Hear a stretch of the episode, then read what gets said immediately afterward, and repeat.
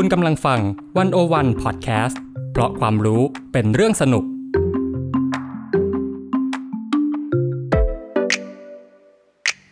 101 In Focus เจาะไฮไลท์เด่น เศรษฐกิจสังคมการเมืองทั้งไทยและเทศ โดยกองบรรณาธิการ The101.world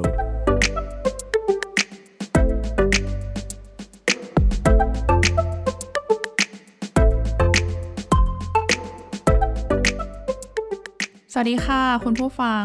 กลับมากับ101 In Focus สัปดาห์นี้นะคะ คุณอยู่กับข้าวทิพย์สุดารัตน์พรมศรีใหม่กองบรรณาธิการ The101.world ค่ะ ค่ะ พิพินพุกสุขค่ะ กองบรรณาธิการ 101 ค่ะ ค่ะ วันนี้เราชวนพี่ขิมมาคุยกันเรื่องประเด็นร้อนที่เกิดขึ้นเมื่อสัปดาห์ที่แล้วอะค่ะเพราะว่าหลายคนน่าจะติดตามกันเยอะเหมือนกัน เพราะว่าเออสัปดาห์ที่แล้วมีการประชุมสภาพิจารณาพรบสุราก้าวหน้านะคะ ซึ่งยื่นโดยพรรคก้าวไกล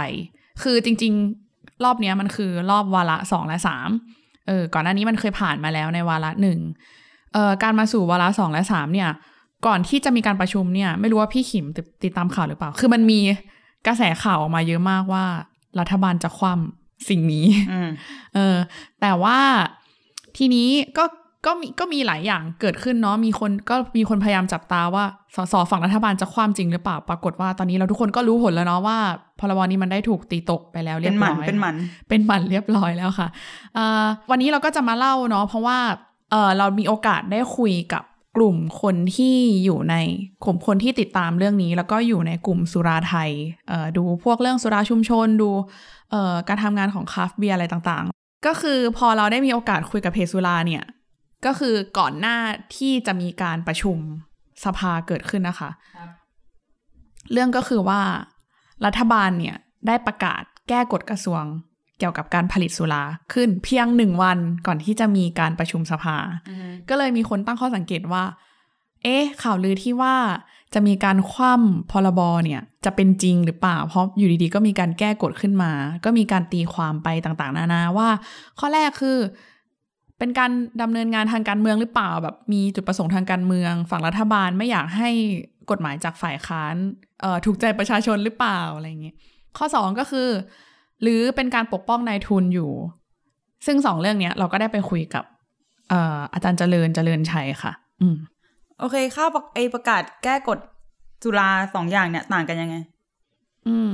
ก็จากที่ไปคุยกับอาจารย์เจริญเนี่ย คือมันก็ค่อนข้างแตกต่างกันเยอะอยู่เหมือนกันคือ ในเว็บแรกที่เราอ่านประกาศแก้กฎกระทรวงสุรามันมันจะมีการการแก้ไขไอ้ส่วนที่บอกว่า ถ้าคุณจะผลิตสุราคือถ้าคุณผลิตเบียร์ยกตัวอย่างนะ คุณต้องมีสิบล้านลิตรต่อปีอย่างเงี้ยอ่าเขาเอาออกอ๋อคือไม่มีข้อจำกัด แต่เขาเพิ่มอย่างอื่นเข้ามาแทน เช่น คุณต้องมีการประเมินด้านสิ่งแวดล้อม คุณต้องมีเครื่องพิมพ์ที่แบบโอเคสามารถเชื่อมโยงไปถึงกับกรมสรรพสามิตได้ว่าคุณต้องปริ้นคุณต้องเกี่ยวข้องกับภาษีอะไรอย่างเงี้ย ซึ่งในความเห็นของอาจารย์เจริญมองว่า มันก็ต้องลงทุนอยู่ดีอะต่อให้คุณไม่ต้องมีทุนจดทะเบียน 10 ล้าน คุณไม่ต้องผลิต 10 ล้านลิตรต่อปี แต่คุณก็ต้องมีเงินทุน มาทำเครื่องมือเครื่องไม้เครื่องมืออะไรใดๆใช่ถูกไหมในการมาแบบดูเรื่องแบบประเมิน สิ่งแวดล้อมดูเรื่องการพิมพ์อะไรอย่างเงี้ยเขาก็เลยรู้สึกว่า มันคือปลดล็อกหรอมันปลดล็อกแล้วหรอ แล้วก็มีบางอย่างที่เขาไม่ได้ปลดล็อก เช่น สุราสี what สุราสีก็คือเหล้าเหล้าสีอะเออเหล้าที่เราไม่สามารถพูดชื่อยี่ห้อได้เนาะใช่ใช่โอเค พอมันเป็นเหล้าสีมันก็มีการกำหนด คือกำหนดว่าจะต้อง มันจะมีสุราสีกับสุราขาวที่เขาจะกำหนดค่ะ สุราสีก็คือคุณต้องผลิตสามหมื่นลิตรต่อปี สุราขาวก็คือเก้าหมื่นลิตรต่อปี อืมซึ่งสิ่งเนี้ยมันค่อนข้างที่จะกระทบกับผู้ประกอบการที่เป็นเอ่อสุราชุมชนรายเล็กรายน้อยอะใช่สุราชุมชน ถ้าไม่รู้พี่ขิมเคยเห็นไหมพวกสุราชุมชนที่เขาผลิตสาโท หรือว่าเห็นเห็นผลิตเหล้าจากผลเห็นไม้แล้วคุ้นอะเคยเออสิ่งเนี้ยมันคือมันยังมีข้อกำหนดอยู่ไง มันมันเลยเป็นปัญค่อนข้าง เป็นคำถามกับคนที่ผลิตสุราเนาะว่าเออแล้วถ้าชาวบ้านอยากจะผลิตสาโทหรือว่าผลิตเหล้าไปสู่แบบเหล้าสีหรือว่าเหล้าที่มีคุณภาพมากขึ้นอะเขาก็ต้องอยู่ในข้อจำกัดของการที่แบบผลิตสามหมื่นลิตรต่อปีเหรอเขามีกำลังมากพอที่จะทำสิ่งเหล่านั้นได้หรออะไรเงี้ยก็เลยเกิดคำถามว่าเอ้านี่ปลดล็อกจริงแล้วหรอในการแก้กฎกระทรวงนี้เกิดขึ้น มันก็เลยเกิดคำพูดที่ว่า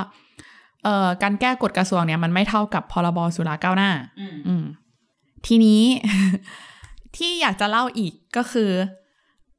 มันมีประเด็นเรื่องของคือเมื่อกี้เราพูดเนาะมันมีประเด็นเรื่องของเอ่อการอุ้มใครอยู่หรือเปล่า เพราะว่าไอการแก้กฎกระทรวงเนี้ยมันมันก็ยังมีข้อจำกัดของมันอยู่อะไรเงี้ยกับข้อสองคือประเด็นเรื่องทางการเมืองก็คือ ทางฝั่งของรัฐบาลเนี่ยยัง ยังคงกีดกันกฎหมายจากพรรคฝ่ายค้านหรือเปล่าอะไรเงี้ย แต่ว่าทีนี้ก็คือประเด็นหนึ่งที่เราอยากจะพูดถึงนะคะ ก็คือประเด็นเรื่องของกลุ่มทุน อืมทำไมคนถึงมองว่าไอการแก้กฎกระทรวงเนี้ยมันคือการที่เป็นการเออเป็นการเอื้อทุนอยู่ เพราะว่าเออมันมีเรื่องนี้ที่น่าสนใจไม่รู้พี่ขิมเคยได้ยินไหม ก็คือว่ากลุ่มสุราไทยของอาจารย์เจริญเนี่ย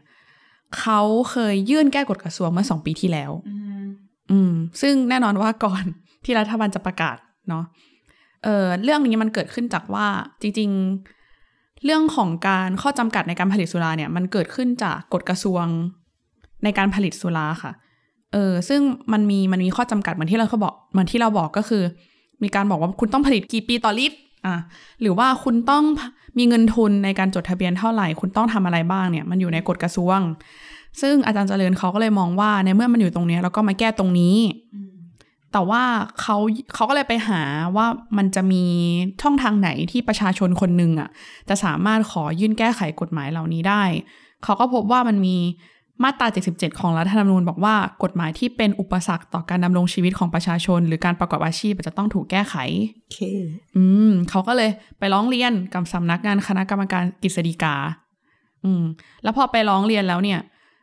คณะกรรมการเขาก็เลยเชิญกลุ่มสุราไปคุยว่าเออมันมีปัญหายังไงบ้าง พอสรุปผลแล้วก็คือคณะกรรมการพัฒนากฎหมายของกฤษฎีกา ก็ส่งหนังสือไปที่สัมมาสามิตว่าคุณต้องแก้ไขกฎนี้ อืม แล้วพี่ขิมคิดว่ามันเป็นยังไงต่อ เดาออกไหมเดาออก รู้เลยนะคะอืมคือกระทบทุนไหมอืม ก็คือผ่านไปหลายเดือนเขาก็ยังไม่ตอบอ่า อยู่ดีๆเหมือนทางประชาชนเนี่ย ก็คือไปไปถามมาแหละว่า เออ จะมีการตอบกลับไหนแล้วในตอนไหนคะเออไหนแล้วคะเนาะมาแล้วก็รู้เนาะว่าราชการไทยอย่างเงี้ยสุดท้ายกรมสรรพสามิตก็เลยส่งจดหมายกลับมาต่อว่า ขั้นตอนในการแก้ไขเนี่ยมี11ขั้นตอนอ่าอืม ซึ่งมันมีขั้นตอนหนึ่งที่อาจารย์เจริญเขาตั้งข้อสังเกตว่า มันจะมีช่วงท้ายๆเนี่ยมันต้องรับฟังความเห็นของหน่วยราชการและภาคเอกชน แต่ว่าทางกรมสรรพสามิตบอกว่ารับฟังยังช่วงนี้ยังไม่ได้เพราะว่าติดโควิด อืม แต่กูเรียนหนังสือได้นะกูทำงานออนไลน์ก็ได้นะ เออใช่ไหมแต่ว่าอันนี้ก็เป็นสิ่งที่อาจารย์เจริญเขาก็เอ๊ะๆอยู่ เอ๊ะเหมือนกันว่าเอ้าทำไมเด็กอนุบาลยังเรียนออนไลน์ได้เหมือนกัน แต่ทำไมมันถึงไม่สามารถมีการทำความเห็นผ่านอคอนนไลน์ในได้กระทรวงเปิด Wi-Fi ไม่เป็นหรือเปล่า ไม่รู้ ไม่รู้เหมือนกันนะคะ เรื่องนี้อะแต่ว่านั่นแหละเขาบอกว่าถ้าจะแก้อะมันอาจจะแก้เสร็จประมาณเดือนมิถุนายนปีหกสี่ เอาผ่านมาแล้วนี่โอเคใช่ผ่านมาแล้ว ซึ่งเราไม่เคยได้ยินสิ่งนี้กันมาก่อนจนกระทั่งหนึ่งวันก่อนที่จะมีการ เอ่อ ตีตกพรบเนี้ยออกไปอะ ก็คือมีการแก้กฎกระทรวงนี้ขึ้นมาอาจารย์เจริญเขาเลยบอกว่า เฮ้ยผมใช้เวลาสองปี ในการขอยื่นแก้เรื่องนี้ แต่รัฐบาลสามารถทำได้ภายในหนึ่งวัน แม้ว่าจริง ๆ รัฐบาลเขาจะบอกมาแล้วนะคะ ว่าเขาทำเรื่องนี้มาหกเดือนแล้วทำก่อนที่ก้าวไกลจะขอยื่นแก้พรบนี้อีกอะไรเงี้ย อืม นี่ก็เลยเป็นประเด็นที่อาจารย์เจริญเขามองว่า มันเป็นไปได้ไหมที่สิ่งที่ราชการทำเหล่านี้มันกำลังอบอุ้มทุนอยู่ เพราะว่าเราก็รู้ว่าในตลาดเนี่ยยังมีผู้ผลิตเกี่ยวกับสุราไม่กี่เจ้าเองค่ะ อืมเราถ้าเกิดมองจากภาพรวมอะ พอเป็นอย่างนี้แล้วมันส่งผลต่อสุราชุมชนแบบในแง่ไหนบ้างอะ อืม เราก็เห็นคนออกมาพูดกันเยอะเนาะแบบเรียกร้องกันเยอะว่าเออคราฟต์เบียร์ก็ทำไม่ได้สุราชุมชนก็ทำไม่ได้ แต่ว่าถ้าพูดถึงสุราชุมชนเนี่ยเออต้องขอเล่าย้อนก่อนว่า คือจริง ๆ สิ่งที่พี่ขิมถามอะมันมีผลกระทบแน่ ๆ อยู่แล้ว ไอ้กฎหมายที่ผ่านมา อืม แต่ว่าไม่รู้ว่ามีคนพอจะรู้มุมนี้หรือเปล่าว่าจริง ๆ สุราชุมชนเนี่ยอยู่กันเป็นวิสาหกิจชุมชนมานานแล้ว ตั้งแต่ประมาณช่วงปี 2543 ถึง 2544 ค่ะ มันมีการปลดล็อก มีการสนับสนุนให้มีการทำสุราชุมชน ช่วงนั้นมันเป็นช่วงที่ใกล้ ๆ กับสินค้าโอท็อปอืมอืมอืมพี่ขิมเคยได้ยินนโยบายนี้เนาะได้นี้ยินโตทัน อืมเอ่อทีเนี้ยคือต้องบอกว่าสุราชุมชนเนี่ยเป็นหนึ่งในสินค้าโอท็อปเหมือนกัน ก็มีการสนับสนุนอันนี้อาจารย์เจริญเล่าให้ฟังนะมันมีการมันมีการสนับสนุนก็คือแบบเอ่อกรมพัฒนาชุมชนเนี่ยเข้าไปช่วยเหลือชาวบ้านไปพัฒนาสินค้า คือข้าวอะเคยไปคุยกับคนที่ทำวิสาหกิจชุมชนในเรื่องนี้เขาก็พูดเหมือนกันว่าแต่ก่อนมันเป็นเหล้าเถื่อน แล้วพอมีการทำเป็นสินค้าโอท็อปปุ๊บ ก็มีการสนับสนุนชุมชนเขาก็เลยเริ่มคือเหมือนกับว่าเอาเหล้าชุมชนขึ้นมาบนดินมากขึ้นเอามาทำอย่างถูกกฎหมายมากขึ้นอะไรเงี้ยมีการเสียภาษีสมปทามิตอย่างถูกต้อง แต่ว่าตรงนี้ก็มีข้อจำกัดคือเขาจะจำกัดจำนวนคน เช่นทำทำไม่เกินเจ็ดคนนะ แล้วก็ไม่เกินกี่แรงม้าอะไรอย่างเงี้ย อืม สิ่งเนี้ยมัน คือถามว่ามันกระทบไหมมันกระทบ แม้ว่ากฎกระทรวงเนี่ยจะมีการแก้ไขใหม่แล้วนะคะ เพราะว่าบางอย่างชาวบ้านยังทำไม่ได้ อย่างที่ข้าวเล่าไปก่อนหน้านี้ก็คือ เอ่อสุราสีทำไม่ได้ อืม หรือถ้าทำมันก็มีข้อจำกัดอะไรหลาย ๆ อย่างอีก ก็ทีเนี้ย อาจารย์จะเลยเลยเล่าว่า มันเลยทำให้ตอนเนี้ยเขาเรียกว่าอะไรภูมิปัญญาชาวบ้านบางอย่างมัน มันหายไปแล้ว อือฮึอืมมีเรื่องหนึ่งที่น่าสนใจมากก็คือว่า มีเหล้าสมัยอยุธยา เป็นเหล้าที่อาจารย์เจริญบอกว่า ลองนึกภาพถึงอเจ้าบุพเพสันนิวาสไม่กินแล้ว คือเหล้าเนี้ยทำในสมัยอยุธยาใช้ข้าวเจ้าทำปกติเหล้าสุราชุมชนเราจะนึกถึงข้าวเหนียวอ่าฮะอืม แล้วเขาใช้ข้าวเจ้าทำแต่ว่าทีเนี้ยข้าวเจ้าค่อนข้างหมักยาก อืม แต่ตอนเนี้ยไม่มีคนทำแล้ว อืม เราไม่เคยได้ชิมข้าวนี้เลย อืม แต่ว่าอาจจะเป็นความโชคดีในความโชคร้ายหรือเปล่าไม่แน่ใจ เพราะว่าที่เมืองโอกินาวาได้มาถ่ายทอดเทคโนโลยีนี้อ๋อไปแล้วเรียบร้อย อืม ซึ่งอาจารย์เจริญเขาบอกเขาเคยไปดูงาน ที่นู่นแล้วที่เมืองโอกินาวาเขาพูดว่าการหมักข้าวเนี่ยเหล้าตัวเนี้ย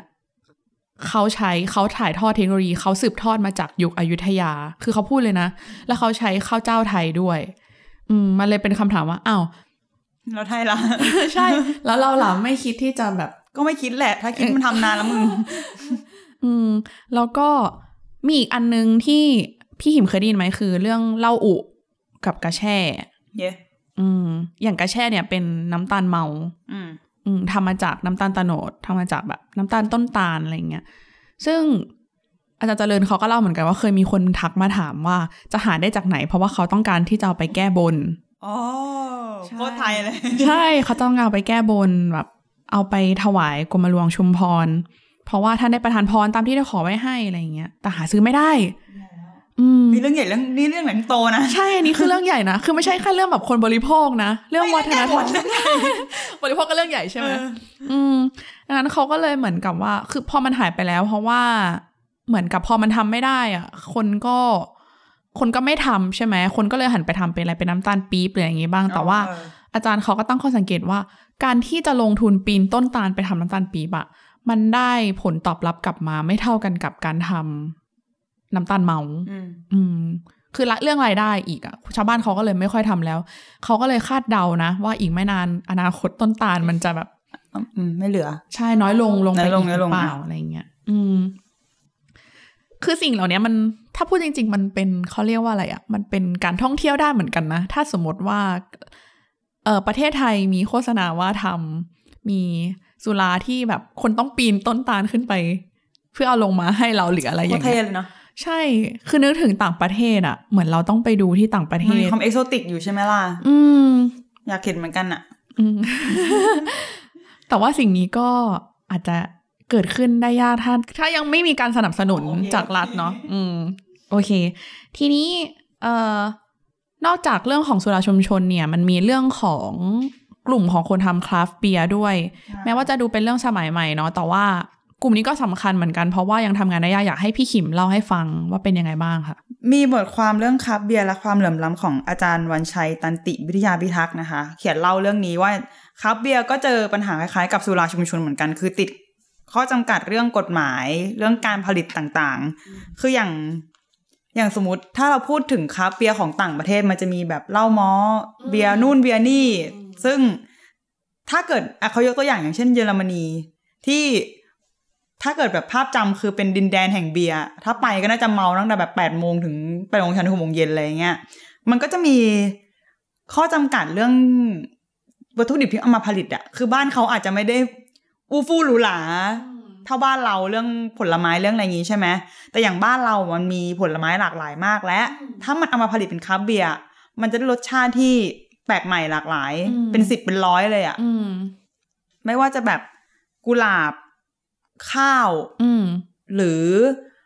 พวกมะม่วงแบบพวกผลไม้ต่างอืมๆตามฤดูกาลบ้านเราอะเออแต่ว่าบ้านเราอะ ผลิตผลไม้เยอะจริง เยอะมากมีผลผลิตเยอะ คือไม่กินแทนข้าวได้อยู่อะเพราะไอ้คือไอ้ทั้งหมดที่เราพูดกันเนี่ยไม่เกิดขึ้นเลยเพราะว่าข้อจำกัดเรื่องกฎหมายอย่างที่ข้าวพูดไปเนาะ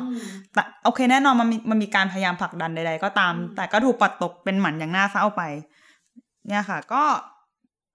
ทีนี้มันก็กลับมาที่ว่าอ้าวแล้วทำไมเราถึงไม่สามารถผลิตคาเปียร์ได้ ติดกฎหมายใดๆแล้วก็ตาม แล้วเมื่อนำไปมันก็นำไปสู่จุดที่ว่า มันเกิดผลเสียอะไรบ้างอะถ้าเกิดสมมติเราไม่ทำคาเปียร์พวกนี้ อืมมันเป็นยังไงบ้าง คือ อะสมมติเพราะถ้าเกิดพูดเรื่องค้าเปียร์ถูกกฎหมายมันจะมีข้อจำกัดสามอย่าง คือข้อแรกมีทุนจดทะเบียนไม่ต่ำกว่าสิบล้านบาทฮัลโหล ใครมีตังสิบล้านสองถ้าจะผลิตเพื่อขาย ในสถานที่ผลิต เช่นโรงเบียร์ใด ๆ ก็ตามอะ คุณต้องผลิตไม่ต่ำกว่าหนึ่งแสนลิตรต่อปีฮัลโหล ใครมีกำลังถ้าไม่ใช่ในทุนสาม ถ้าจะโอเคไม่ต้องผลิตแบบหน้าหน้าบริษัทมึงก็ได้ แต่ถ้าเกิดจะใส่กระป๋องอะ อืม ซึ่งแปลว่านี่คือเรื่องใหญ่แล้วนะ ผลิตขายทั่วประเทศ ต้องไม่ต่ำกว่าสิบล้านลิตรต่อปี หรือสามสิบสามล้านขวดต่อปีใครทำได้บ้างอืมอันนี้คือกฎหมายเก่าใช่ก่อนที่จะมีการกฎหมายเก่าแก้กฎกระทรวง เออ ทีนี้มันก็มีการเปรียบเทียบว่า จริง ๆ แล้วมูลค่า ตลาดตุลา คับเบียร์ใดๆอะของไทยญี่ปุ่นอะไม่ห่างกันมาก คือเท่ากันคือสองแสนล้านกับสองแสนล้าน แต่ความต่างคือทั้งประเทศเนี่ย ไทยมีสุราสิบยี่ห้อ ญี่ปุ่นมีห้าหมื่นยี่ห้อออืมขนาดต่างกันมากแล้วคืออย่างเราเวลาไปญี่ปุ่นน่ะ ความสุขของเราอย่างหนึ่งก็คือการตะเวนกินเบียร์ไปเรื่อยๆอืมคือมันไม่จำเป็นว่าคุณต้องอยากเมาอะไรนะอืมคุณมันมันเหมือนแบบคุณกินน้ำผลไม้ที่ทำให้คุณมึนอะอืมแล้วมันอร่อย อืม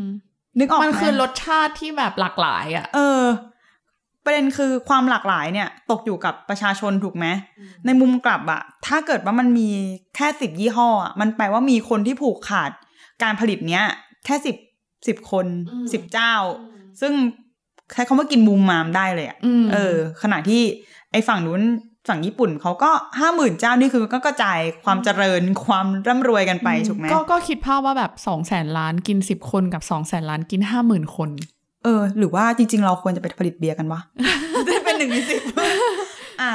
ทีนี้ถ้าเกิดเทียบกันอะอาจารย์มันชัยเขาก็บอกว่าเยอรมนีซึ่งเป็นแหล่งจักรวาลเบียร์ของเราเนี่ย มีผู้ผลิตเบียร์ประมาณ 1,300 แห่งอืมสหรัฐพันสี่เบลเยียมอีก200 ให้ทายว่าไทยมีกี่มีกี่เจ้า หลักหน่วยครับ ผมสปอยตรงนี้ เออ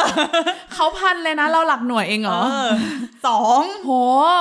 นับนิ้วมือเดียวยังได้เลย นับเป็นกีบยังได้อย่างนี้เลย ดังนั้นถ้ามีการปลดล็อกพรบสุราแล้วอะ คนที่ได้ประโยชน์อะไม่ใช่แค่ผู้ผลิตนะอืมแต่ยังรวมถึงพวกเกษตรกรที่เขาทำผลไม้ทำข้าวทำอะไรอะ คือมัน มันเป็นวงกว้างอะ มันไม่ใช่แค่แคบในลักษณะที่แบบ คุณมักจะดีเทคว่า โอ้พอระบบสุราคนที่ได้ประโยชน์มันต้องเป็นพวกขี้เมา พวกคนเมาพวกอะไรอย่างงี้แน่นอน ซึ่งจริงๆมันไม่ใช่ อยากให้ลองมองกว้างไปว่าเขาเรียกอะไรสายป่านของการผลิตอะมันยาวอืมแล้วคนที่ได้ประโยชน์อะคือประชาชนอืมแต่เมื่อมันถูกจำกัด ไว้ว่ามีผลิตได้ แค่เจ้านี้กับเจ้านี้อะสายป่านมันจะสั้นลงมาก แล้วคนที่ไม่ได้ประโยชน์เลยจริง ๆ เลยนะที่แบบ เสียรายได้ไปจริงๆก็คือประชาชนอืมเออ เราก็ชวนมองกันแบบนี้ อืม อืม แล้วก็จากรายงานต่างๆ เนี่ยครับเบียร์ในอเมริกาเนี่ย ถือเป็นอุตสาหกรรมด้านเครื่องดื่ม ที่โตเร็วอืมสามร้อยเปอร์เซ็นต์อะอืมเราคือมันมีโอกาสโตว่างั้นเถแล้วอะล่าสุดเว้ยแบบว่า มีคนที่ไปเหมือนแบบแข่งชนะหรืออะไรเงี้ย ผลิตคราฟต์เบียร์ด้วย โดยใช้แรงบันดาลใจจากแกงเขียวหวานประเทศไทย คือแบบเฮ้ยกูคนไทยกูยังไม่เคยกินเลยอะทำไมวะ ใช่ไหมเนี่ยนะมันคือการเสียโอกาสอะไรไปแบบเนี้ยแล้วเขาก็อยากให้มองโดยพ้นไปจากจักรวาลที่ว่ามันต้องมีแค่ผู้ผลิตคราฟต์เบียร์หรือสุราเท่านั้นแน่ๆเลยที่ได้ผลประโยชน์จากพรบฉบับนี้อืมอะไรเงี้ยเออ แต่นั่นแหละโดยจักรวาลแบบโดยภาพรวมแล้วมันมีคนที่เสียประโยชน์เยอะมาก อืม เพราะว่าตอนเนี้ยครับเบียร์ไทยอะ ประมาณกันอยู่ว่ามีอยู่เจ็ดสิบอะหกสิบเจ็ดสิบยี่ห้ออแต่ว่าขายกันเองแบบงุบงิบ เพราะมันยังผิดกฎหมายอยู่นึกออกไหมเข้าใจแล้วได้ในฐานะผู้บริโภคเนี้ย ถ้าสมมุติว่าฉันเป็นผู้บริโภคครับเบียร์ฉันก็ต้องกระเสือกกระสนดิ้นรนเพื่อจะไปหาดื่ม แล้วทำไมเราต้องลำบากขนาดนั้นนะคือกูกูก็แค่อยากดื่มไหมอะนึกออกไหมแบบ อยากได้ความหลากหลายในชีวิตอยากกินอะไรหวานๆที่ที่ทำให้กูเมาได้อะเออ ดังนั้นมันจะกลับไปสู่จุดที่ว่า ถ้าทุนผูกขาดรายใหญ่ยังสัมพันธ์ มีความสัมพันธ์ที่ดีกับผู้มีอำนาจทุกยุคทุกสมัยเนี่ยอื มมันจะเกิดการเกื้อหนุนอุ้มชูอะอืม ตราบนั้นคนที่เสียประโยชน์มากที่สุดอะคือประชาชนนะเอออยากให้มองประมาณนี้กัน แล้วคุณวันชัยเขาก็เสนอ ประเด็นเนี้ยมาในบทความ อืมอืมคืออย่างหกสิบถึงเจ็ดสิบยี่ห้อที่พี่ขิมบอกเนี่ย ก่อนหน้าที่จะมีการประกาศแก้กฎกระทรวงอะคือเขาต้องไปผลิตกันต่างประเทศ ใช่ เพื่อที่จะนำเข้ามาขายในไทยให้ได้ เหมืวุ่อนนวายไหมอืม คือเขาก็ไปผลิตในประเทศเพื่อนบ้านค่ะแต่พอเอาเข้ามาปุ๊บภาษีมันจะสูงขึ้นเพราะมันต้องเสียภาษีให้สัมปทานมิตรใช่ คือถ้าผลิตได้ที่นี่ตั้งแต่แรก เราอาจจะไม่ได้กินแบบคราฟต์เบียร์ฝีมือคนไทยที่ราคาแบบหลักร้อยขนาดนั้นอะคือก็ใช่อาจจะคือราบางคาคนถูกแบบกว่านี้ อืมอาจจะเอออาจจะไม่ได้ราคาถึงแบบ แต่มันก็มีดีเบตว่าไม่ใช่ดีเบตหรอกก็เป็นข้อถกเถียงเล็ก ๆ ว่าถ้าเกิดมันราคาถูกคนจะเมามากขึ้นหรือเปล่า ซึ่งจริงแล้วมันมีปัญหาอะไร อะอันนั้นก็เป็นอีกประเด็นใช่หนึ่งเนาะเรื่องราคาเรื่องภาษีอะไรต่างๆ ทีนี้เออโอเค ปัจจุบันนี้เหมือนที่ข้าวบอกไปก่อนหน้านี้นะคะ ว่ามันมีการแก้กฎกระทรวงแล้ว แล้วก็ยังไม่ทราบเหมือนกันว่าในอนาคตจะเป็นยังไงต่อไป หมายความว่าการผลิตสุราที่มีการเอ่ออาจจะปลดล็อกบางเรื่อง และเพิ่มบางเรื่องเข้ามาใส่เป็นข้อจำกัดเนี่ย ทางกลุ่มเขาจะทำงานกันยังไงบ้าง แต่ว่าล่าสุดอาจารย์เจริญอะก็บอกว่าโอเคแม้ว่ามันมันจะยังมีข้อจำกัดอยู่ก็ก็ก็สนับสนุนให้คือหมายถึงว่าก็ยังคงทำงานไปในแบบที่ยังคงทำได้อยู่แต่ ในอนาคตเขาก็ยังมีความหวังอยู่ว่าเขาอยากจะแก้ให้มันสามารถที่จะไม่ไม่ล็อกกันมากขนาดนี้แล้วก็ กระจายรายได้ให้สู่ผู้ประกอบการรายเล็ก ๆ บ้าง เพื่อให้แบบ ไม่ว่าจะเทคโนโลยีภูมิปัญญาของเราอะมันได้เติบโตกันมากขึ้น แล้วก็คนก็มีคนก็ประกอบอาชีพสุราได้เนาะอืม ค่ะนี่ก็คือเรื่องราวทั้งหมดในเรื่องของพรบสุราก้าวหน้านะคะ ถ้าใครอยากติดตาม บทความทั้งสองนะคะ ก็คือมีสองบทความค่ะไปจิ้มจิ้มตุ่มเอาได้ เดี๋ยวน้องข้าวเขาจะแปะไว้ข้างใต้ใต้บทความใช่ค่ะ บทความแรกคือการกีดกันการค้ายังฝังลากในผู้บริหารบ้านเมืองคุยกับเจ้าของเพจสุราไทย เมื่อกฎกระทรวงผลิตสุราไม่เท่ากับสุราก้าวหน้านะคะ และอีกบทความหนึ่งก็คือ เรื่องคราฟต์เบียร์และความเหลื่อมล้ำค่ะสำหรับวันนี้วันวันอินโฟกัสก็จบลงเพียงเท่านี้ วันนี้สวัสดีค่ะค่ะ